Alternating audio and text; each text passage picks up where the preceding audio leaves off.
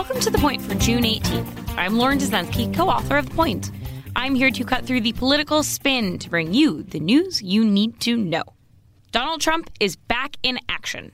The president is officially launching his reelection bid tonight at a rally in Orlando, Florida. The arena's capacity is 20,000 people, though Trump promised on Twitter to have very large TV projectors outside for anticipated overflow crowds. As he tweeted today, quote, People have never seen anything like it unless you play a guitar. Going to be wild. See you later. End quote.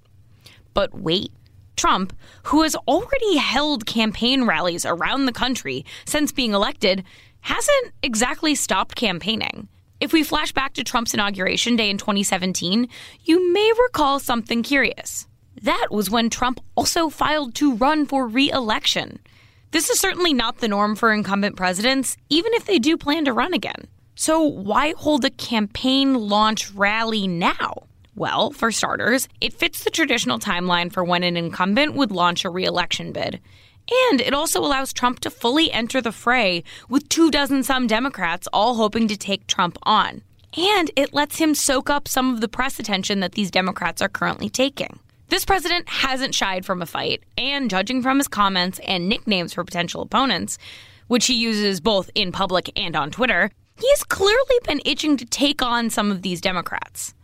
And now Trump will have a platform to fully tee off on sleepy Joe Biden or Pocahontas or whoever he decides to take on with these rollicking rallies designed to appeal to his base.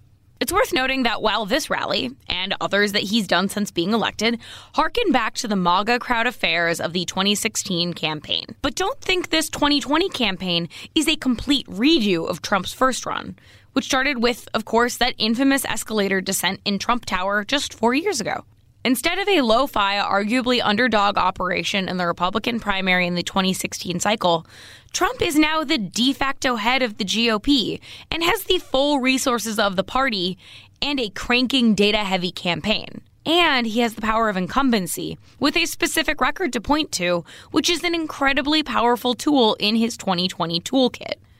And in another sign of Trump's eagerly jumping into the campaign fray, again, not that he ever really left, he said he plans to live tweet next week's Democratic debates. Which brings us to the point.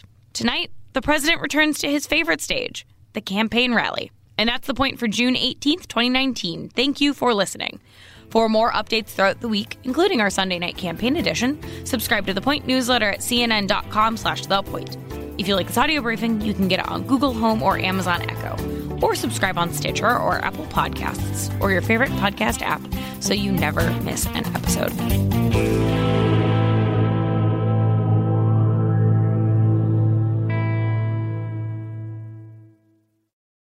When you work, you work next level. And when you play, you play next level. And when it's time to sleep, Sleep Number smart beds are designed to embrace your uniqueness, providing you with high-quality sleep every night. Sleep next level. JD Power ranks Sleep Number number 1 in customer satisfaction with mattresses purchased in-store. And now, the Queen Sleep Number C4 smart bed is only $1,599. Save $300 for a limited time, only at Sleep Number stores or sleepnumber.com. Prices higher in Alaska and Hawaii.